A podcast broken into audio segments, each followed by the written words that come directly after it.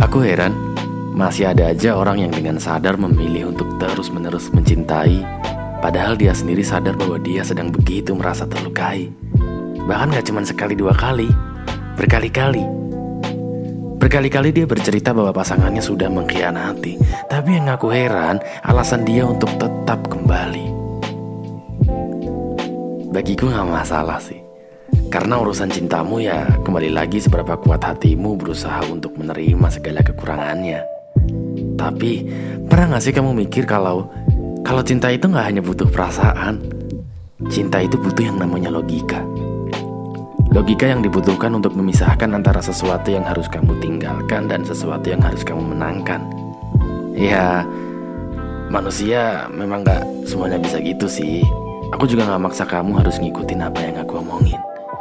Cuman kadang kepalang cinta luka adalah alasan untuk tetap kembali bersama. Kadang aku mikir, apa nggak capek? Apa nggak capek menjalin hubungan yang diikuti dengan kekhawatiran, kegetiran dan kebohongan pada diri sendiri bahwa memang kisahmu sedang tidak baik-baik saja? Apa tidak capek? Apa tidak capek kamu berpura-pura sedemikian rupa hingga bahkan kamu kehilangan dirimu sendiri? Benar sih, setiap orang punya kesempatan kedua untuk memperbaiki, untuk mengulang kembali. Itu pun jika kedua-duanya sama-sama merasa saling, bukan bertengkar siapa yang paling. ya udah sih.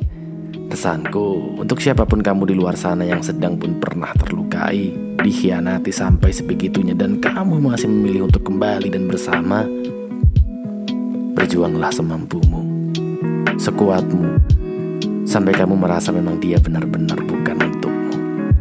Semangat!